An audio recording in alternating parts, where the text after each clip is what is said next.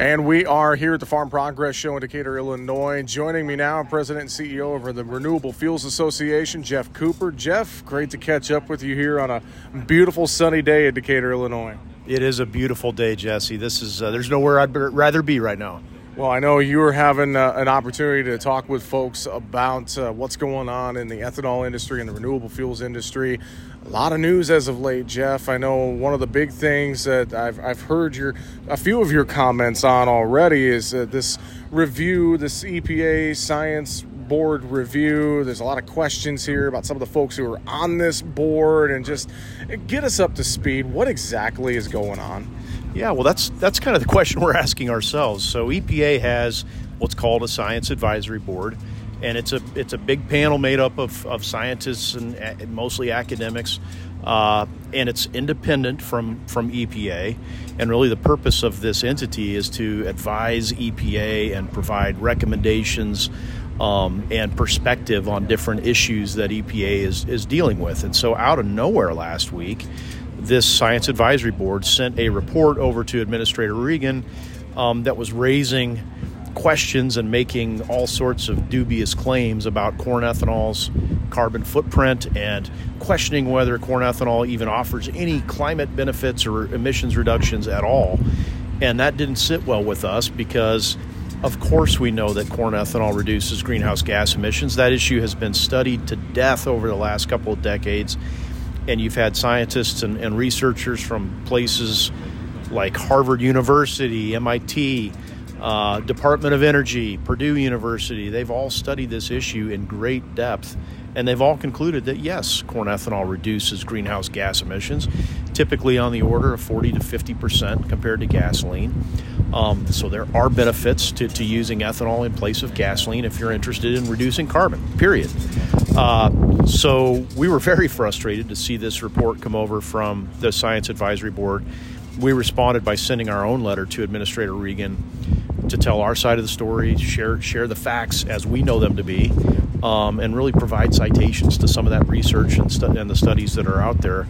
Um, we also wanted to express concern with just the process and the makeup of, of this working group from the Science Advisory Board that prepared this report and the timing. It's all a little bit suspicious. There, there was one of the six people who wrote this report who is the chief scientist at the Environmental Defense Fund, which is a, an environmental group that has been lobbying against ethanol, lobbying against the renewable fuel standard, uh, lobbying against production agriculture, uh, frankly, for years. So, number one, how did this guy get on this working group?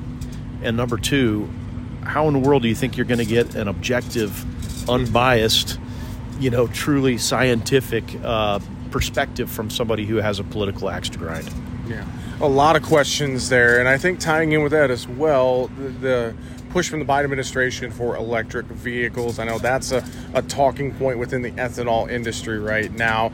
I heard from Secretary Vilsack earlier today. He made some interesting comments about the Biden administration's role and, and what they've been doing to help with ethanol. And there, there are some good things they've been doing, but he doesn't seem to believe uh, the comments he made anyway seem to point to he doesn't think that their EV initiatives are going to supplement or, or you know displace ethanol. What would you say to that kind of comment and that train of thought from Secretary Vilsack?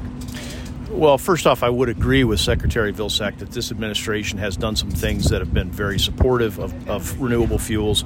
They got the RFS back on track after it was badly mismanaged by the last administration. Uh, they've issued emergency waivers allowing E15 during the summertime. Um, they've really uh, rolled out a, a, major initiative on, on sustainable aviation fuels, which we see as a uh, potential opportunity for ethanol. Uh, so I do agree with that part. Uh, however, on the other hand, we are seeing lots of focus from this administration on electrification. And the latest example of that is EPA's proposed rule for tailpipe emission standards. And let's call it what it is it's effectively an electric vehicle mandate. That regulation, if that's what EPA finalizes, would effectively force automakers to dramatically increase their production of EVs and dramatically reduce their production of liquid fueled mm-hmm. internal combustion engines. So, yeah, that's concerning to us. When 14 billion gallons of the 16 billion gallons that we produce every year goes into that marketplace, goes into light duty transportation. Uh, so, so yeah, it's it's it's a little bit of a, you know, yes, there's been some some good stuff, but we're also quite concerned about the the we think disproportionate and unnecessary focus on electric vehicles. If the goal is reducing carbon emissions, great, count us in. We're we're there. We can do that with ethanol, and we should not be picking and choosing technology winners and losers and forcing auto companies to make EVs when there are other ways of reducing emissions. You mentioned summertime E15 waivers in there as well, and I know we're still kind of waiting on a year round E15 solution. What's yep. the latest you're hearing in DC on that?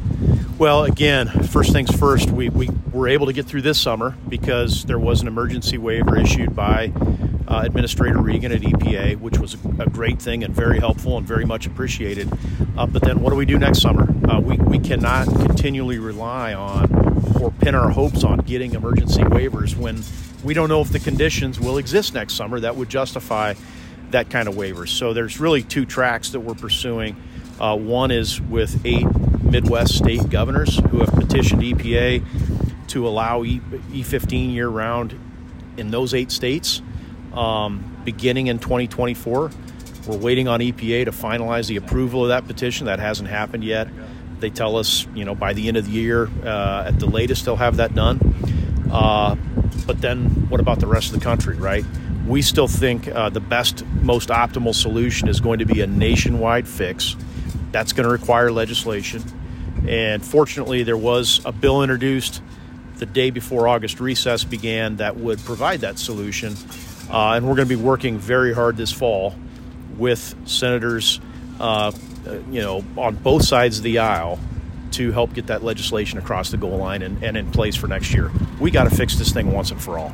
Fantastic thoughts, and we'll look forward to catching up with you again soon. Geoff Cooper with the Renewable Fuels Association. Thanks for joining me here at the Farm Progress Show. All right. Thanks, Jesse. Appreciate you stopping by.